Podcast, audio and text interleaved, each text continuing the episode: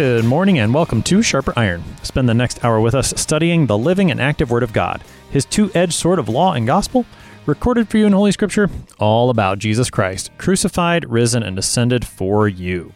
Thanks for tuning in this morning here on Worldwide KFUO. Christ for you, anytime, anywhere. I'm your host, Pastor Timothy Appel of Grace Lutheran Church in Smithville, Texas.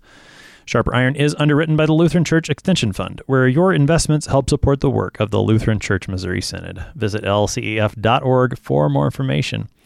On this Thursday, June 17th, we're studying Jeremiah chapter 20, verses 1 to 18. Jeremiah is thrown into the stocks for his faithful preaching, and he responds with a sorrowful lament prayed in faith to the Lord his God. To help us sharpen our faith in Christ as we study God's Word today, we have with us regular guest, Pastor Nate Hill. Pastor Hill serves at St. Michael's Lutheran Church in Winchester, Texas. Pastor Hill, welcome back to Sharper Iron. Thank you, Pastor Appel. Great to be with you. As we get started this morning, let's talk a little context. What do we need to know about Jeremiah, his ministry, and the book, the part that we're in going into today's text? Well, as I know many of your guests have talked about in recent days and weeks, uh, Jeremiah is known as the weeping prophet, a prophet who is bringing a message of the impending judgment that God is going to have upon his people uh, due to their sins. And the prime sin, of course, of God's people in the Old Testament is idolatry. Uh, today, as we pick up in chapter 20, uh, we're going to be speaking primarily about Jeremiah's message to the southern kingdom of Judah as he speaks to the Judahites about um, an impending uh, overthrow from the Babylonians. That's been a theme that's been repeating itself in the preceding chapters.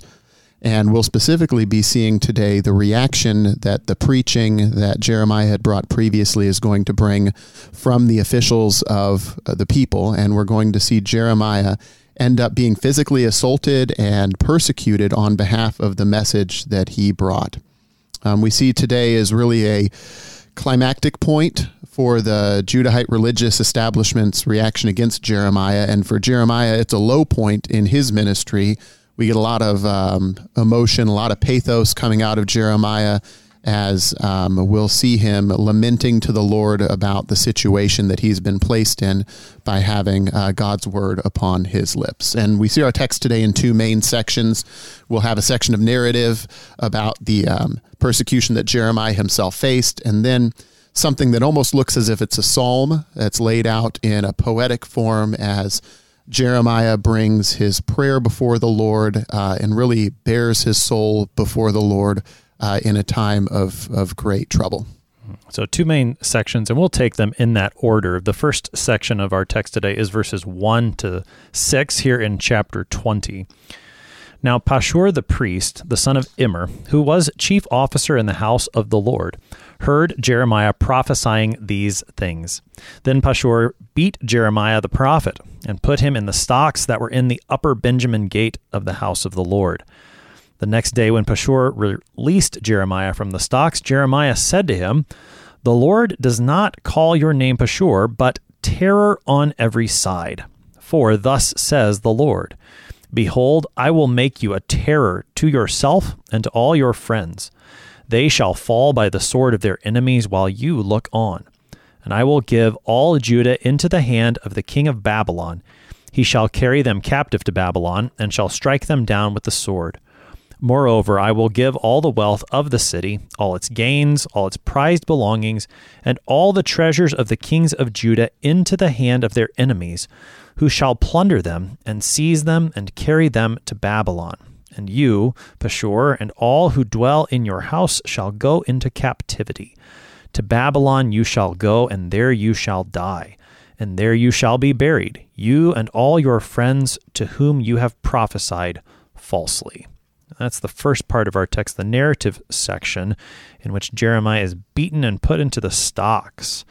Pastor Hill, this text happens right on the heels of chapter 19, which is not always the case in Jeremiah where one chapter follows the next. But here we do.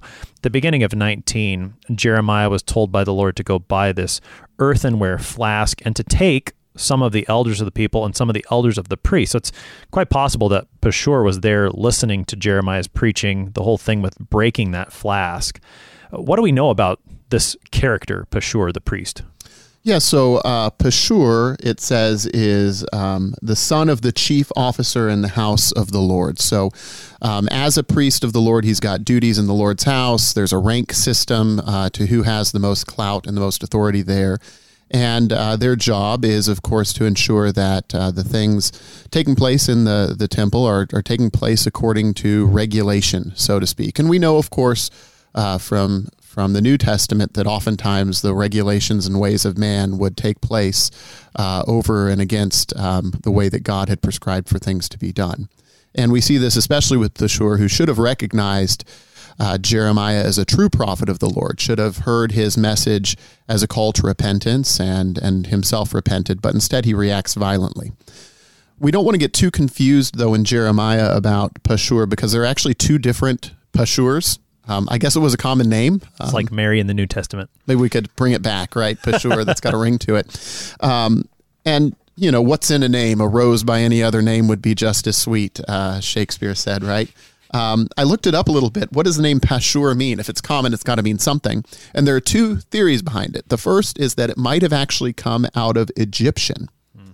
And if it comes out of an uh, Egyptian origin, the name Pashur would mean a portion of the god Horus. Now that'd be crazy, wouldn't it? Yeah. That you could potentially have a guy named after a foreign deity serving as one of the priests in the Lord's house, um, which would certainly say something about the idolatry going on amongst God's people and the way that they were mixing false gods with with the Lord. Um, but there's also the other possibility that its name, his name in Hebrew, would be derived as meaning something like deliverance is roundabout or deliverance surrounds us. And um, that's probably the more likely case here. So Pashur is a man who is secure in his role as a priest. Um, his name, if we're taking that Hebrew name, uh, literally would mean that he's essentially surrounded himself with the deliverance of God, this kind of false sense of security that says, uh, because we have the temple, because we have Jerusalem, nothing bad will befall us. Um, and it gives him a certain amount of boldness to react um, violently against Jeremiah, um, who was speaking for the Lord. Hmm. Uh, you mentioned his reaction to Jeremiah's preaching. And, and the fact that the text in the ESV says he's the chief officer in the house of the Lord. One of the commentaries I consulted said that the word used there for chief officer is actually the same word that's used in Jeremiah's call in Jeremiah 1, verse 10, where the Lord tells Jeremiah, I have set you this day over nations, over kingdoms. You have the similar Hebrew word oh, there, yeah. mm-hmm. which I think is is telling that this this priest, Pashur, thinks he's in charge and is going to act like it. When in fact we know from the beginning of Jeremiah, and as we will see from what Jeremiah preaches to Pashur, in fact it is the word of the Lord coming through the mouth of his prophet that that's really what is in charge. But again, Pashur thinks he's the guy who's in charge. He thinks he has the right to tell Jeremiah off and to go even farther than that. So what is what does Pashur do to Jeremiah and what's the significance? Yeah, that's a that's a neat idea that you mentioned. By the way, too many cooks in the kitchen, according sure. to uh, Pashur here. So um, he's got to establish himself as uh, the one in charge. And of course, there's a difference between power and authority, right? Uh, authority is something that's recognized. Power is something that is is given by position and, and not by one's own bearing. So he reverts to a power play here, and and he takes the power that he has to um, seize Jeremiah first of all to arrest him, um, then to beat him then to place him in the stocks in, in a public place that would humiliate him. And remember, the stocks, I mean, everybody's seen something from some medieval Renaissance fair, right? You put your head in, your, your wrists in, but the point of them is not so much that you're just stuck there. You're stooped over and bent over in a place uh, of, of physical pain and also humiliation. And he's done, this is done to him in a public place in order that it would serve as a warning to the people not to follow Jeremiah and his teachings, and also not to get any ideas themselves about challenging the religious establishment of the day. Now, we don't know why this happened, but Pashur releases him after one day. Some people think that maybe it's because he had a, you know, a second thought or a change of heart or was troubled in some way. Maybe it was just what was regarded as the standard punishment for this type of thing. But Jeremiah endures these things that are violent and horrible towards him, but he endures them for just one day and then he is is released. So yeah, that that is a bit striking, but I think it makes sense to just understand that was typical punishment. Pashur treats Jeremiah just like anyone he he would treat anybody in this situation. Now, uh, we should we can draw some similarities here between Jeremiah and our own Lord's experience and suffering as well. Right, and and those similarities, I don't know if I'd say they're obvious, but they're fairly surface level as we look at them. Right, so the connection between Jeremiah and Jesus, as we compare them in this instance, at least, is. Uh, in both cases, uh, we have the the preaching of Jeremiah and Jesus that causes a harsh harsh reaction from the people. Uh, the harsh reaction that uh, Jeremiah gets is from the temple authorities. Jesus, of course, has a harsh reaction from the Jewish temple authorities, and thereby then they carry that on to the Romans who uh, react harshly against him. Uh, Jeremiah is beaten, and that's that's no small thing. And Jesus then is beaten, mocked, and scourged at his time of persecution. Jeremiah is placed in the stocks. Jesus is placed upon the cross. Um, Jeremiah, though, is released after one day, and Jesus, uh, of course, is not released from the cross, but taken down lifeless from it. But nevertheless, he's resurrected on the third day. So there is an end and a deliverance in sight. So uh, the similarities are certainly there. Now, I could hear my own internal dialogue saying, man, Pastor, that's a stretch. You know, you're trying to find some connections that, that may not be quite so clear. And here's a couple things from the New Testament, though, that would evidence this fact that there is a close connection between Jeremiah and Jesus. The first thing is that Jesus in Matthew 16 asks his disciples, Who do people say that the Son of Man is? This is right before Peter makes his good confession. And the response they have to Jesus first when he says, Who do people say the Son of Man is? They say, Some say John the Baptist, others say Elijah, and others Jeremiah or one of the prophets. So the fact that Jeremiah's specific name is listed here uh, is important to see that the connection would have been made in the minds of Jesus' original hearers. Um, and later on, of course, Jesus comments on the suffering and persecution that the prophets endured. And Jeremiah in this chapter would be a prime example of that. In Matthew 5, as he uh, speaks the Beatitudes, Jesus says, Blessed are you when others revile you and persecute you and utter all kinds of evil against you falsely on my account. Rejoice and be glad, for your reward is great in heaven, for so they persecuted the prophets who were before you. And then finally in Matthew 23, Jesus laments over Jerusalem, saying, Jerusalem, Jerusalem, how often would I have gathered your children together as a hen gathers her brood under her wings? But he calls Jerusalem the city that kills the prophets and stones those who are sent to it. So the connections are really not a stretch between Jeremiah and Jesus, but are meant to be seen and were seen in Jesus' own day. Yeah, I, am happy to report that Dr. Lessing made the same connection. So you're you're standing on good ground there, Pastor Hill. When he's the he, one who told me. There you go. So I mean, that's right. That's right. Yeah, that's. I think that's a fantastic uh, notice here in, in this chapter. And even you know the lament that jesus gives over jerusalem certainly that fits with jeremiah's own laments for his people for his situation. And i think i think it's in luke when when you get the lament over jerusalem where jesus even laments that you know he he wishes that they had seen what would have provided for their peace which has been a big thing mm. in jeremiah too that that the prophets are proclaiming peace peace when there really isn't jesus too is concerned with that true peace that comes from god so we see these similarities between Jeremiah's experience and then how our Lord fulfills what Jeremiah goes through in the New Testament. Now, so back to Jeremiah chapter 20 upon the release from the stocks, Jeremiah, this uh, this brought to mind what the apostles often do in the book of Acts. They get thrown in prison for preaching the name of Jesus. They get released from prison and then they go right on preaching the name of Jesus. Jeremiah has been thrown in prison for preaching destruction upon Jerusalem. And he gets put in prison in the stocks for it and he gets released. And what does he do? He keeps preaching more destruction, this time very particularly to Pashur. And here, as the preaching begins, it seems like the name Pashur and then this new name that God is going to give to him, that becomes pretty important. Right. So, um, Jeremiah is released from the stocks and immediately pronounces judgment upon Pashur. Um, we know that this is God's judgment, not Jeremiah just being angry. Um, and he begins with a play on words. Jeremiah assigns a new name to Pashur, and the new name in English is Terror on Every Side. Now, that, that's a mouthful, right? Um, but the new name that he's given, this new nickname, is something that makes sense actually if we think of the original Hebrew meaning of Pashur, right? The the meaning of Pashur was, and let me find my notes again uh, so I say it the right way. Deliverance is roundabout, right? Deliverance is around him, and now instead, no terror is the thing that will be around you on every side. Um, this new name is then meant to be a sign of the future that awaits him and the future of all of the rest of the inhabitants of Judah. Pashur is going to be a terror to his friends that surround him because specifically we find out that Jeremiah foretells that his friends will be killed first while he's forced to watch it take place. This reminds me of Zedekiah and what, what happens to him with his sons. Um, he's going to be spared a while. He's going to be carried off into Babylon as the Babylonians plunder and pillage Judah, take all of the goods.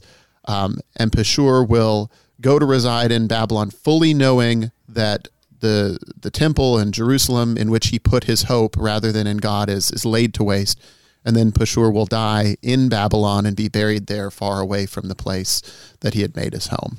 Uh, there's a, a great sense of finality that comes there in verse 6 where Jeremiah says, you know, to Babylon you shall go, there you shall die, there you shall be buried, you and all your friends. It's, I mean, it's just a, a complete a complete package there. It's there's just no hope for Pashur. Now the reason, and this is important because this will continue to be a theme, particularly as we move on into Jeremiah past some talk about the kings. This matter of falsely prophesying, that's the problem with Pashur. He says, or Jeremiah says to him, all your friends to whom you have prophesied falsely. So apparently, Pashur, as a priest, was also engaging in some preaching as well. Right, which which isn't generally the role of a priest in the first place. So he seems to have been taking the prophetic mantle when it had not been given to him. He's the religious guy, so he's going to go out there and do religious stuff.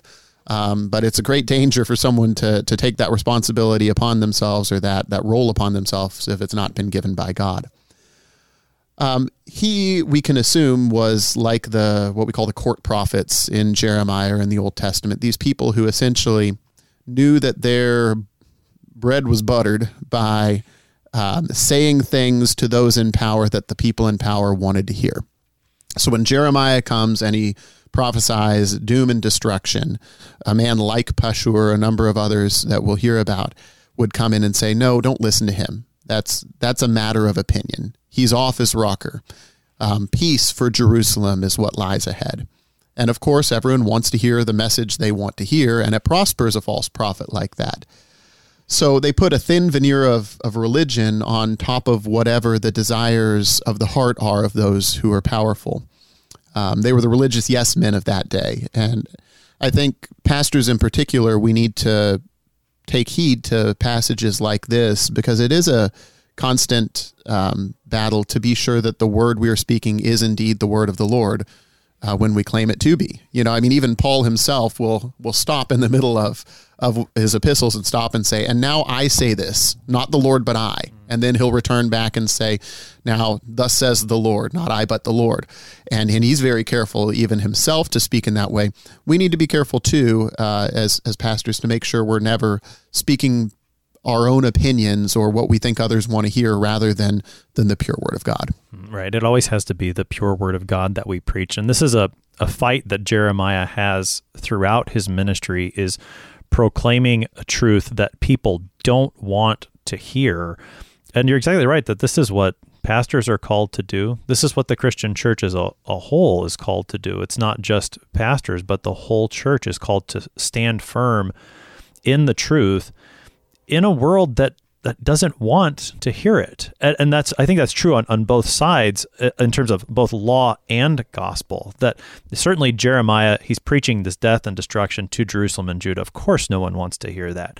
But we also know that the gospel too is a stumbling block. How much how much would we love to preach to people? Just you can do it. You know, you can pull yourself up by your bootstraps, make yourself better.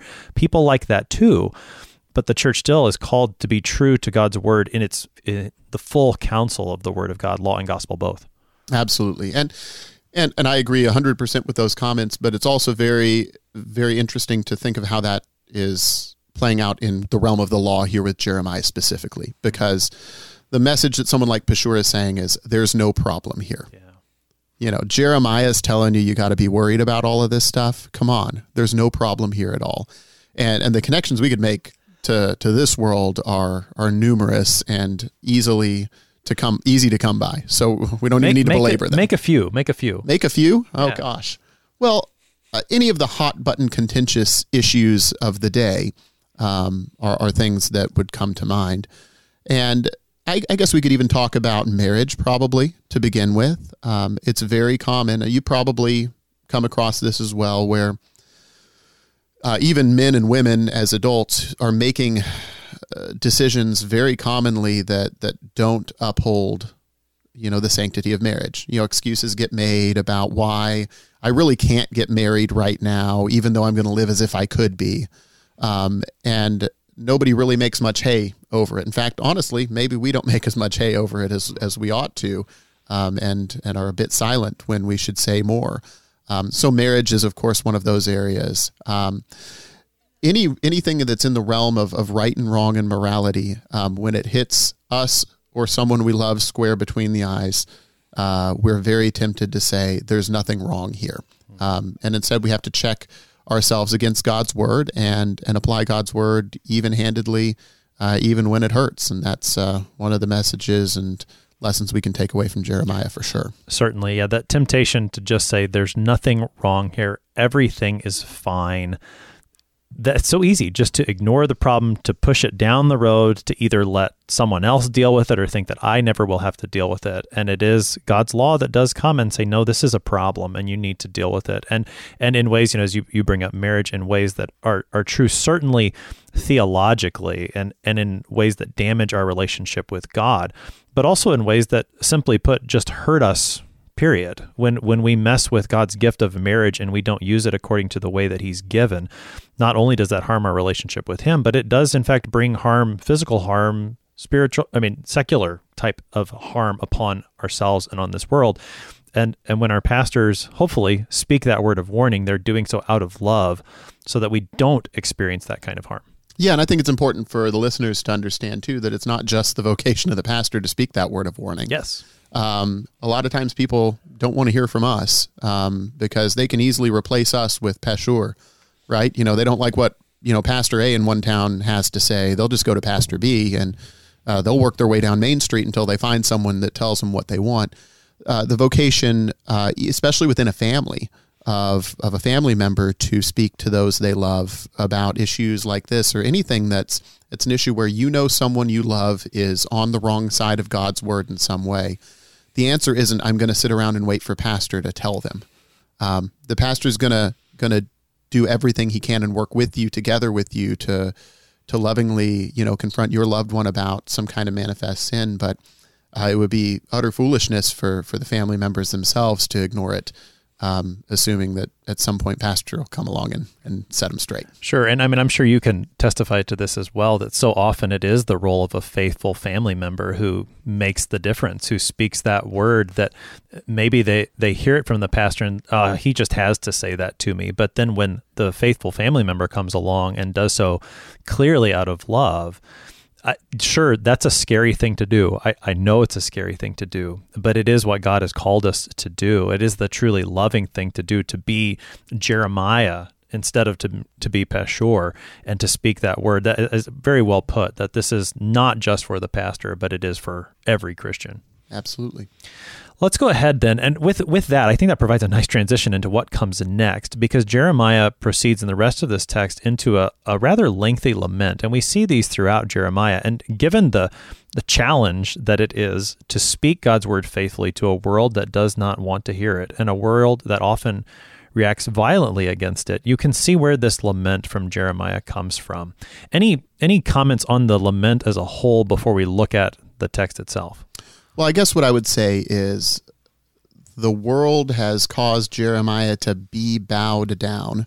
He's been bent over and bowed down in the stocks, um, humiliated, brought low.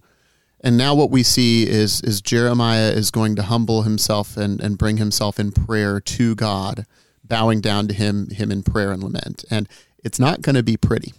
A- And I think us learning to embrace um, lament in the Old Testament, uh, particularly in the way that it's it's on display for us in certain places, is a really helpful thing for Christians to do to understand that uh, when you bring your prayers to the Lord, you can do so, and there's a biblical model for doing so in a way that's really not very polite, um, in a way that says everything that you feel you need to say. Uh, and God doesn't rebuke Jeremiah here for what we're going to hear him say. So, what he's going to say is going to strain the bounds of what we would consider to be pious conversation with God. Yet the Lord hears it, uh, the Lord receives it, um, the Lord responds to it, and and that can be something helpful to you as well.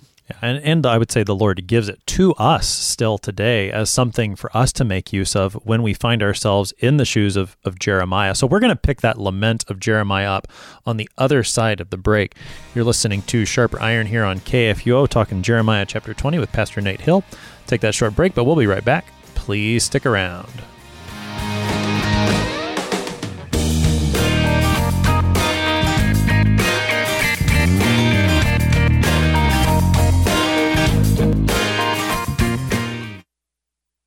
Since 1978, Lutheran Church Extension Fund has had the humble privilege of supporting Lutheran Church Missouri Synod ministries and her workers. Thanks to faithful investors, LCEF has provided thousands of church workers, congregations, schools, and organizations with the low cost loans and resources they need to reach more people with the saving name of Christ. To learn more, visit lcef.org or call 800 843 5233. 800 843 5233.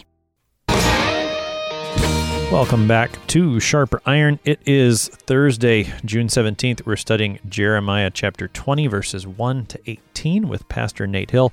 He serves at St. Michael's Lutheran Church in Winchester, Texas. Pastor Hill, prior to the break, we were talking about the first part of this text in which Jeremiah is completely mistreated, abused, persecuted by Pashur the priest. He's let out of the stocks to preach judgment against Pashur, and then he launches into a lament, which is the rest of the chapter. And I'm going to go ahead and read that for us now. This is Jeremiah 20, beginning at verse 7. O Lord, you have deceived me, and I was deceived. You are stronger than I, and you have prevailed. I have become a laughing stock all the day. Everyone mocks me. For whenever I speak, I cry out, I shout violence and destruction. For the word of the Lord has become for me a reproach and derision all day long. If I say, I will not mention him, or speak any more in his name, there is in my heart, as it were, a burning fire shut up in my bones, and I am weary with holding it in, and I cannot. For I hear many whispering, Terror is on every side. Denounce him, let us denounce him, say all my close friends, watching for my fall. Perhaps he will be deceived, then we can overcome him and take our revenge on him. But the Lord is with me as a dread warrior. Therefore, my persecutors will stumble. They will not overcome me. They will be greatly shamed, for they will not succeed. Their eternal dishonor will never be forgotten. O Lord of hosts, who test the righteous, who sees the heart and the mind, let me see your vengeance upon them, for to you I have committed my cause. Sing to the Lord, praise the Lord, for he has delivered the life of the needy from the hand of evildoers. Cursed be the day on which I was born. The day when my mother bore me, let it not be blessed. Cursed be the man who brought the news to my father, A son is born to you, making him very glad. Let that man be like the cities that the Lord overthrew without pity. Let him hear a cry in the morning and an alarm at noon, because he did not kill me in the womb. So my mother would have been my grave, and her womb forever great.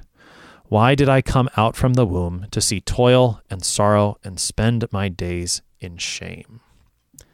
That's the rest of the text. That was Jeremiah 20, verses 7 to 18. Pastor Hill, it seems that this text breaks down pretty nicely into three distinct sections uh, opening, lament, a section in the middle that expresses quite a bit of hope, and then another very classic lament. Certainly, it all goes together, but I think it, it, falls into those sections. And as you said, it it begins to border on what we would consider impious, and yet the Lord does not reject Jeremiah. Let's start with that opening section beginning there in verse 4. What does Jeremiah it sounds like he's accusing the Lord here in, in verse 7. You deceived me. Yeah, it's almost like one of those conversations that begins with someone saying, I'm so mad that I can't even talk to you. Okay. And then the other person says, "No, go ahead, let's talk." And then, okay, you're going to get it now. I mean, it's it's the full force of of Jeremiah's unmitigated feelings towards the Lord right now, and, and he begins by accusing the Lord of deceiving him. Oh Lord, you've deceived me, and I was deceived. Um, well, what what in the world is up with that?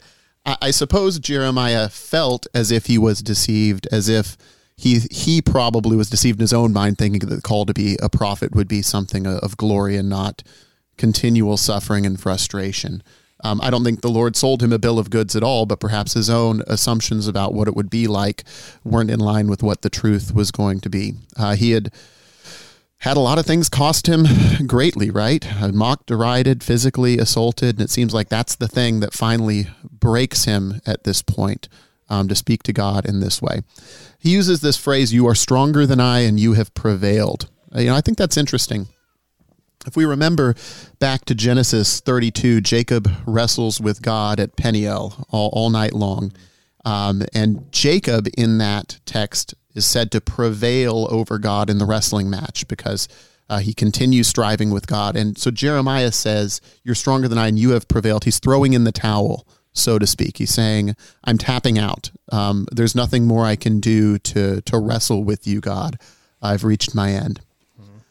Yeah, I think the the I think those two help. They go together and they help understand the whole thing. So you've deceived me, not in the sense that Jeremiah didn't know what he was getting himself into completely. The Lord makes it very plain in the call documents in chapter one that Jeremiah is going to be doing a lot of plucking up and overthrowing and destroying, and also that the people are not going to like that. But it's it's like Jeremiah and and I think this comes through later, particularly in verse nine. Jeremiah knows that maybe he he didn't want to do that, but he doesn't he doesn't have a choice because God's stronger and, and God's gonna sort of force his hand. And it is, you know, I mean it it does sound impious, but I think it's we need to we need to be able to embrace this kind of lament. God already knows what Jeremiah thinks. Mm-hmm. And and I think if we're honest, if I'm sitting there in the stocks this is probably what I'm thinking too. And I know we don't know this for a fact, but I kind of like to picture Jeremiah even praying this maybe within the stocks. Hmm, yeah, that's interesting. I mean, I, again, you don't know that, and Jeremiah is notorious for not always, you know, being chronological. But I, I almost, almost like Jonah, you know, prays from the belly of the fish. Right. Maybe jo- Jeremiah, excuse me, is praying this from the stocks, complaining to the Lord, lamenting to the Lord. Even that word complaint maybe has a too negative a, a connotation. Jeremiah is simply pouring out his heart before the Lord. And and so now he's going to tell God, look, here's here's my beef with you. you deceive me, you're stronger, you're not letting me and I've become a laughing stock. Everyone's mocking me because of what I'm preaching. So keep going into this lament. Yeah, and I love that phrase, I've become a laughing stock. I don't know if that pun or double meaning exists in Hebrew too, but in English it comes across, right? I've been a laughing stock, literally in the stocks with people laughing and deriding him. Um, so continuing on from there, I think he's he's lamenting and not just being God's prophet, but of course the content of what that that message is. He's tired of preaching violence and destruction. He's tired of hellfire and brimstone. Um, he, would like to preach a little more hopeful message, um, but it causes this derision to come uh, from others towards him. Now, like we said, um, verse 9 is probably the memory verse out of chapter 20, I would say, if someone was going to commit one to memory. If I say I will not mention him or speak any more in his name, there is in my heart, as it were, a burning fire shut up in my bones, and I am weary with holding it in, and I cannot. Mm-hmm. He toys with the idea of silence. He says, It would be an option, I guess, to be quiet. Um, but he can't hold in the word of the Lord.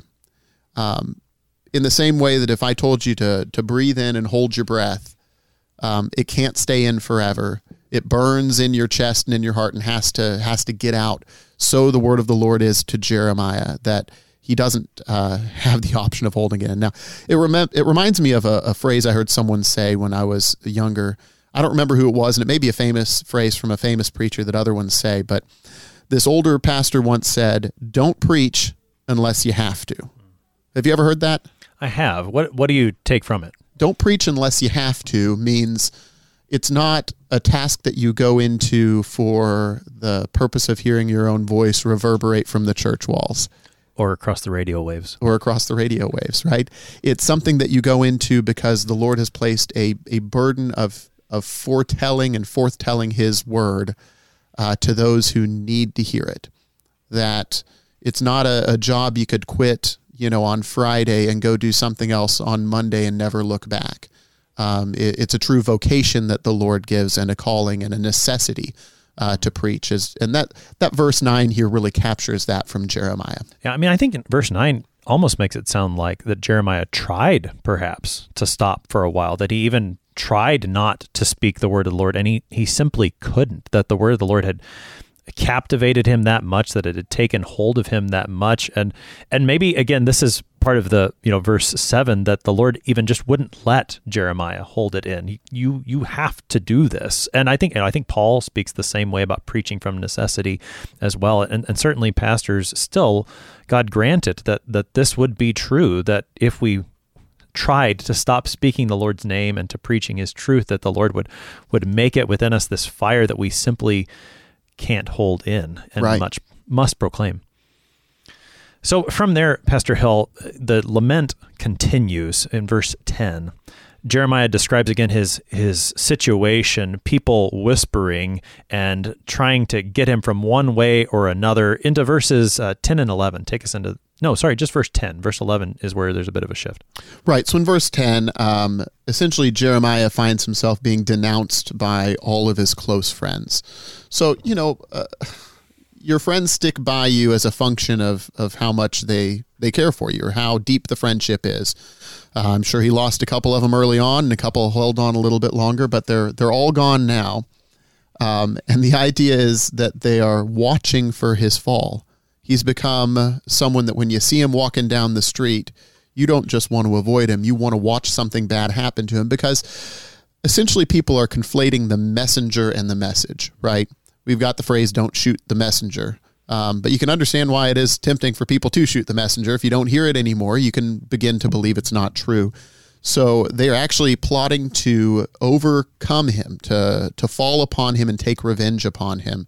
Um, and it's it's a great uh, trouble when Pashur would do something like that. But now his closest friends, it seems, are conspiring the same. And we know from elsewhere in the book of Jeremiah that it is his own hometown, his own hometown of Anathoth, that is they are also participating in this persecution of of Jeremiah. So I mean, it, everybody is against Jeremiah except one, except one. And so in verse eleven, there is this transition, and it's it's rather abrupt. There's no real reason within the lament itself that in verse ten Jeremiah is thinking about all of his former friends who are now persecuting him and suddenly he's picturing the lord now as a dread warrior in verse 11 which i think and maybe we can come back to this later is part of the the purpose of lament is that simply by doing the lament the lord begins to draw you toward himself the mm-hmm. fact that you're actually lamenting to him rather than you know, complaining about him to your friends draws you toward him and i think that sort of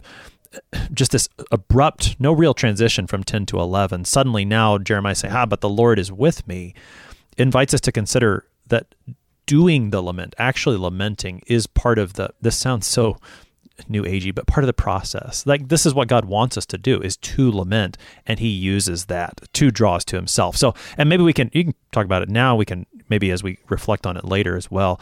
But in verse 11, there is this transition. Suddenly Jeremiah sounds a lot more hopeful and he's picturing the Lord in a way that is not the I don't know if does your church have a picture of the Lord as a dread warrior in it? No, but that would be really great. Yeah, we should. Let's commission one. All right, let's do it. What what's Jeremiah? How, what's the turn that he makes? Yeah, so I, I think you're right to say that Jeremiah has gotten it out at this point, or at least some of it out. this this wave of, of lament has has reached its ebb. Um, and having that catharsis, which we'll talk about more later, I guess, he he now turns in hope to the Lord and says, "The Lord is with me as a dread warrior." That's such a cool phrase. Um, you know, it's it's I don't know, it's like the theological version of like Darth Vader in a good way. it just it's got this ring to it. Um, the Lord is the dread warrior who is going to fight for him. Right? Jeremiah can't fight for himself. He doesn't have the ability to do so. Um, and, and to me, this is like this image of like some spiritual special forces or something crazy, right? You know, the the the beefiest you could imagine, um, strongest, most capable warrior uh, is the Lord Himself.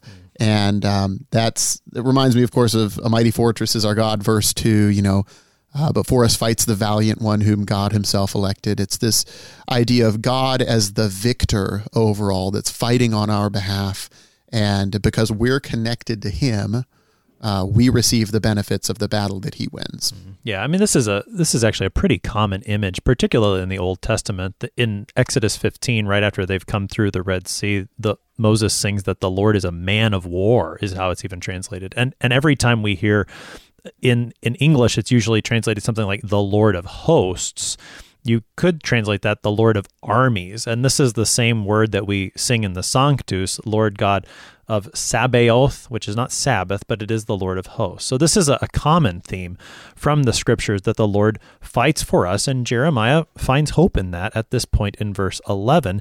He knows that the Lord will fight for him, that his enemies will, in fact, be greatly shamed. How does Jeremiah continue in this, again, hopeful note into verse 12?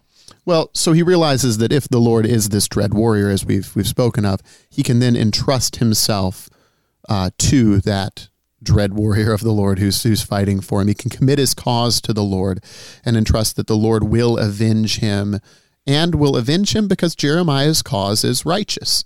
Now, this is not to say he's, you know, earning God's favor by his own, you know, acts of righteousness, but to say his cause is upright, that he is doing that which God has called him to do. And there's a peace and a, um, a comfort that even in the midst of adversity exists when you know that the cause is just. Um, and that's that's where he ultimately takes his comfort. He says, "Nevertheless, I'm doing what God said I ought to do, and the Lord fights for me." Verse 13, at least is the way that it's printed in the ESV, which we're reading from, seems set off almost like a, a hinge between the two sections. And this is, I think, the most hopeful of the verses that we have in our text today, maybe even among the more hopeful verses in all of Jeremiah. Sing to the Lord, praise the Lord. He has delivered the life of the needy from the hand of evildoers. Yeah, where'd that come from, huh? Right. it does. It sounds almost a bit out of context. Um, I think that might illustrate to us that the church sings what is true even when the world seems to be giving us evidence to the contrary, right? It's this um, this idea of nevertheless, right? We have we confess as the church a nevertheless. Um, you may be in your darkest day, but nevertheless, the hope uh, of new life and salvation in the gospel is true. What whatever comes your way, there is always that thing that you just have to confess with your mouth, even if um, you may not 100% feel it at the moment in your heart. Hmm. Yeah, and and certainly Jeremiah, and so Jeremiah does that, and and it's a beautifully hopeful verse. And so I, while you were talking, I was pulling a, a book here because I was curious if this text ever shows up in the lectionary, and it does. It's on proper seven A. So if you're in the three year series, year A, you hear Jeremiah during the season of Sundays after Pentecost. But guess where the reading stops? Verse, it stop at thir- It 12? stops at verse 13. It stops at verse 13. That's right. Oh. And that's where we'd like it to stop, I That is where we'd like it to stop. because yeah. because this is this is what we would like to see i think in our own lives is we've gotten our lament out the lord has brought us into hope and then we say amen Absolutely. Just like a sermon. that's right but jeremiah continues and and to be fair it's possible that some of this was put together later it, it- by the you know we know that Jeremiah compiled his preaching. And so it's it's possible that this isn't one continuous lament but it's put that way for us in the book. And so we're invited to consider it. Jeremiah now goes back to lamenting and and laments in ways that I mean before he was accusing God of deceiving him now he's mad at God that he was even born. So let's go past what the lectionary gives us and take us into verses 14 to 18 Yeah, and and before we before we comment on those, it, it kind of reminds me of a phenomenon in our house and maybe in yours too, right? Uh, we both have boys, and they fight. I guess mine do. Maybe yours do too. Ours do. They do. Okay, good. I don't feel so bad. Um, they'll fight, and you'll say, "Go apologize to your brother," right? And they'll go apologize to their brother. But sometimes they just got to get that one last thing in, yeah. and and I think that's what's happening here. It's it's it's Jeremiah having reached the the climax of of confessing hope in the Lord, and oh yeah, but by the way, God, there was this one other thing I wanted to get out. Um, and it's no small thing. Uh, Cursed be the day on which I was born. Oh man, here we go again, right? Yeah. Um, he's so bold as to regret the day that his mother bore him. He is so bold as to wish that his father, who had been brought great joy by the news that he was to receive a son, that that day would have never happened. Um, he is so uh, deep in his his sorrow that he wishes that the man who had brought the news to his father of his coming birth would have instead taken an action to kill him in the womb. And he says this in such a strange way that he believes that it would have caused the womb of his mother to be forever great if he had been killed in her womb, as if she would have had a greater honor to have not bore him, and that his current situation in life is dishonoring uh, his mother for being his mother. Um, that's some pretty deep stuff. Yeah. I mean, this isn't all that different from what Job says in his great trials as well that, that he wishes he were not born. For Jeremiah, particularly, you know, thinking about the first part of his lament, this matter of cursing the day of his birth, does relate back to his call because the Lord said that he had set apart Jeremiah from the womb, from mm-hmm. before he was born. And so now Jeremiah, I mean, it's like he's going back again to that that very opening scene of the book and, and the first part of this lament saying, I wish I was never born. That's how bad this is. Uh, what do we, well, what don't we do with this and what do we do with this, Pastor Hill? Yeah, well, I mean, first off, um, what we don't do with this is we don't use this as some kind of prescriptive text to establish the fact that in some cases it would be better if someone not be born. Um, this is Jeremiah speaking. God does not say Jeremiah would have been better if he hadn't been born. Jeremiah is saying, I feel as if it would be better if I had not been born.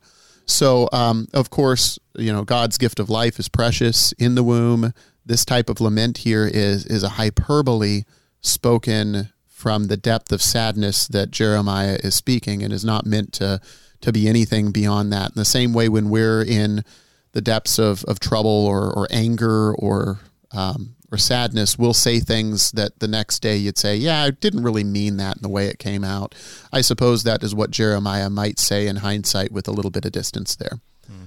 Well, and, and two, I mean, think about the way Jesus speaks in the Gospels when he's uh, talking about the fall of Jerusalem, and, and he'll say things, you know, like, blessed be the wombs that never bore, and, and things like that, where uh, Jesus is not saying that it's cursed to have children by no means, but in the context, he's saying something about this is how bad that day is going to be, that it would be better for you not to have children.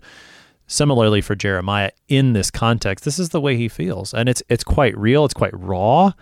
So that's what we don't do with it. We don't take it too far as some kind of prescriptive text. It does border on our pious sensibilities. It's hard for us to imagine ourselves saying that this is good, but it is the inspired word of God. I think it's the also hard. Imagine not yourself saying it, but imagine someone you love saying it. How do you respond to that? That's where it begins to challenge us, I think, greatly. So, what, again, and this gets to the larger question of just lament within the Christian life. What do we do with a text like this? How do we make use of lament faithfully as Christians? Well, I think what we need to do is we need to draw a clear distinction between lament and despair. Um, lament is pouring out to God the depths of your troubles and your feelings. And that's appropriate and that's acceptable. Um, there's a line between that and despair. Despair is what says, it's all over for me now. Uh, there's nothing I can do to make this better. There's nothing God could do to make this better.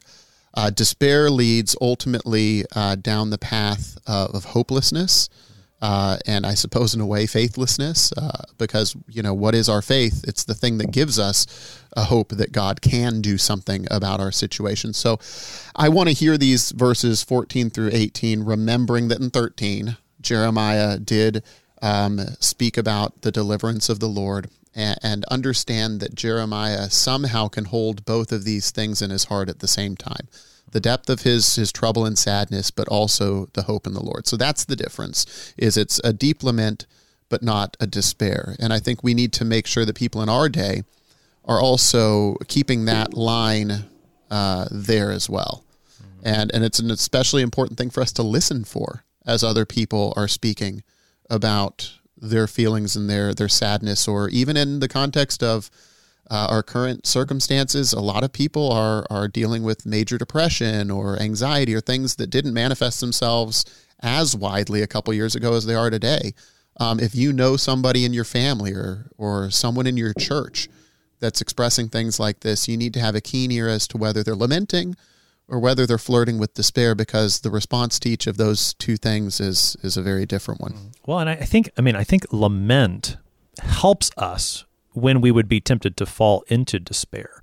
Mm-hmm. Because what what do you do with those feelings? You you have to take them to the Lord. He already knows you're feeling and he's the one that can can deal with it. I I made this observation a, a few episodes ago as, as I've been trying to grapple with this myself there Jeremiah was accused at many points in his preaching of, you know, nobody liked him. And one of the things that people would say is, you know, like, well, where is this word of the Lord, Jeremiah? You keep talking about destruction, it hasn't happened yet. And and the observation that I made that's helped me is that everybody can look out at the world and see that things don't always match up with what God says. An unbeliever can see that, and so can a faithful Christian.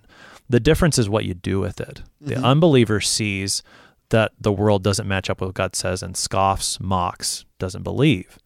But the Christian sees that the world doesn't match up with what God says. And I, I think that's where Jeremiah is coming from here. You know, Lord, I'm your prophet.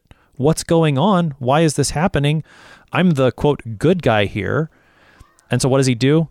He doesn't fall into despair or mockery or scoffing. He laments. And I think to to learn to encourage the proper lament without falling into despair is probably, I mean, not just speaking for myself, it's something that I don't always know how to do very well, but I think it's something that I probably need to recover. We got about three minutes, Pastor Hill, for closing thoughts. Any response to that? Right. So we have to watch that line of between despair and lament in our own selves first, to the extent that we're able. But when you're in the throes of of, of trouble and hardship, it's kind of hard to to to make sense of that yourself. And as a community of Christians, we need to watch for that line between despair and lament. Um, you know, just in closing, one of the things I want to mention is I don't know about your your pastoral history, but I know about mine, and it's the case for many pastors that at some point in their ministry they'll provide a service for someone who's died by suicide, um, and along the way to that event is oftentimes this feeling of despair. Um, this is not to comment on anyone's situation in the past, but to say as a church, let's open our eyes to people who are finding themselves in a place of deep sorrow and care for them by by being mindful of of how deep despair can go. Um, and as pastors, as lay people, you know, perhaps when we hear someone baring their soul in this type of way, uh, we need to ask them, you know, the question of, "Hey, uh, is that how you really feel? Or is it just something you need to say to get off your chest? Um, you know, why don't you uh, why don't you stay with me a little while? Let's let's stay together today and, and spend time with one another and, and lift that person up. But I, I guess that's the practical reality I'd bring out of all of this is that Jeremiah speaks deep lament, but despair is such a thing that exists in the Bible as well. And it's something we ought to look out for one another and within the Christian community um, as just a modern application mm. for us. Certainly. To take to take those those loved ones in Christ to the Lord to bear their burdens with them, to to lament with them, and ultimately to point them to the hope that is theirs in Christ Jesus. Pastor Nate Hill is the pastor at St. Michael's Lutheran Church in Winchester, Texas, helping us today with Jeremiah chapter 20, verses 1 to 18. Pastor Hill, thanks for being our guest today. Thank you. I'm your host here on Sharper Iron, Pastor Timothy Appel of Grace Lutheran Church in Smithville, Texas. If you have any questions about the book of Jeremiah, comments on this series, please send an email to kfuo at kfuo.org or download the app, use the open mic feature, send us a 60 second message up to that. Look forward to hearing from you. Thanks for spending the morning with us. Talk to you again tomorrow.